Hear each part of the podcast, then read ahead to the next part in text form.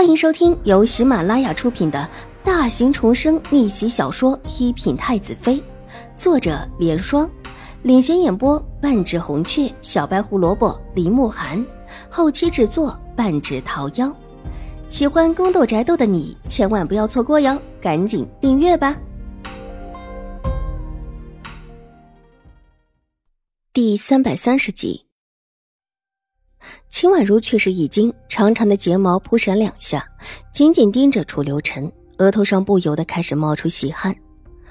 可是静心安那边出事了，出事了吗？本王不知道。楚留臣身子往后一靠，悠然自得的转了转轮椅，然后看向亭子边一束艳美的红梅，花色灼灼，妖娆多姿。秦婉如急转到他身前：“王爷，请出手相助。”跟本王有关。楚留臣挑了挑眉，之前静心安主不是送了您几株七月香的吗？这难道不是静心安和成王之间的缘分吗？不知道太后娘娘身体可好？秦婉如强压下心头的惶急，她想不起来上一世的时候静心安什么时候出的事，但似乎不是这个时候，所以她原本没有在意。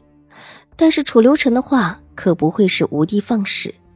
自己在秦府内院消息并不灵通，可楚留臣不同，他的消息应当不只是在京城。本王有什么好处？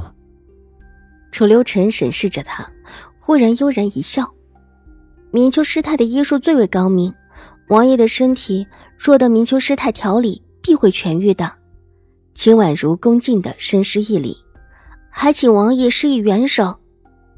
京中医术高明的人不少，不是吗？楚留臣不为所动。但凭王爷吩咐，秦婉如咬了咬牙，直击的道：“反正他欠楚留臣的已经不少，如果真的论起来，原本就是只能凭他的吩咐的。再加上这事儿也算不得什么，债多不愁，说的就是他吧？这话可是你说的，秦婉如。”可不能像方才那般不认账了吧？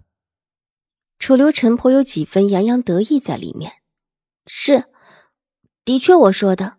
秦婉如无奈的重复了一句：“琉璃杯盏。”秦婉如的眼眸蓦地睁大，她听懂了。风华琉璃盏，永康伯府的人。不错，还算聪明。楚留臣觉得满意了，微微颔首。为了凤华琉璃盏，居然要对付静心安吗？秦婉如粉嫩的小脸上泛起了怒意，手中的帕子紧紧的揉了揉。居然是狄氏为了凤华琉璃盏弄出的事情，定然是之前祖母说着凤华琉璃盏还在江州，所以才让永康伯府派人去江州取。既然这凤华琉璃盏被自己送给了楚留臣，那江州的静心安里又哪会有？永康伯府派去的人。必然不相信，不知用了什么算计，居然对静心安下手。狄氏和永康伯府真是太可恶了，为了自己的一己私利，居然罔顾他人性命，把整个静心安都牵扯进来。那个凤华琉璃盏跟他有什么关系？秦婉如恨声道：“这世上就是有这种人，不但恶毒的令人发指，而且还理所当然的把别人的东西占为己有。”甚至还为了把别人的东西占为己有，做出人神共愤的事情。以前他一直想不明白，狄氏和秦玉茹为什么会这么对待自己，现在却觉得这根本就不用想。有些人原本天性就是这么的恶毒凉薄。当初去江州的时候，就是瑞安大长公主偷了本王找的琉璃盏，不找不知道，一找吓一跳。本王替瑞安大长公主找了十几件琉璃盏回来，你那盏在本王这里，其余的本王全都扔给了瑞安大长公主。所以说这事儿到现在也没个答案，不知道狄氏为什么这么看重，看起来是跟楚留臣打听不出什么来了。能救他们吗？想了想，现在最重要的还是人。可以。楚留臣微微颔首。那请王爷援手。秦婉如大喜，恭敬的向着楚留臣深施一礼。秦婉如，本王病了。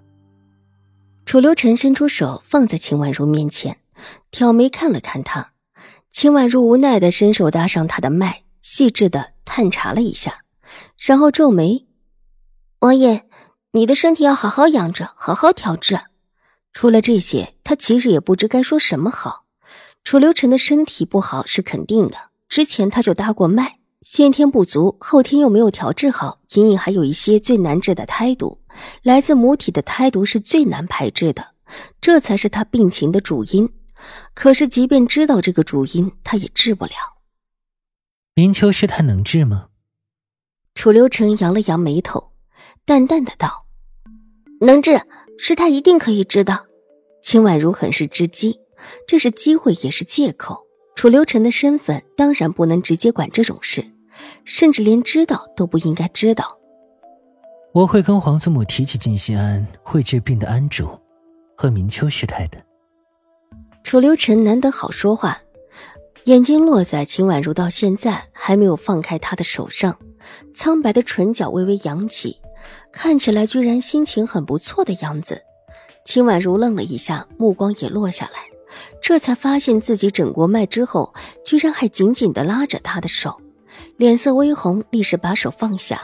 低低的咳嗽一声，正想说几句话，使得现场没那么尴尬，忽然手又被楚留臣反手握住，伸手指了一指庭外的右边小径：“有人来了，陪本王过去。”秦婉如虽然什么也没听到，但还是依他之言，把他的轮椅推了出去，推进那条隐在几棵高大的松木之后的小径处，在声音传了过来之后是脚步声。越王殿下，您这边请。秦婉如的眼眸眨了眨，看向一边的楚留臣，居然是小轩子的声音。人呢？之前两个人过来的路口出现了三个人，一个是小轩子，另外一位居然是越王楚留月，还有一个小太监，应当是楚留月身边的贴身小太监。Hello，大家好，本书是粉丝福利，也就是。全免费的慢更版，那性子比较急的小可爱呢，可以搜索“一品太子妃”，还有一个 VIP 畅听版，是会员免费收听的版本，更新会比较快一些。本集播讲完毕，下集更精彩，千万不要错过哟。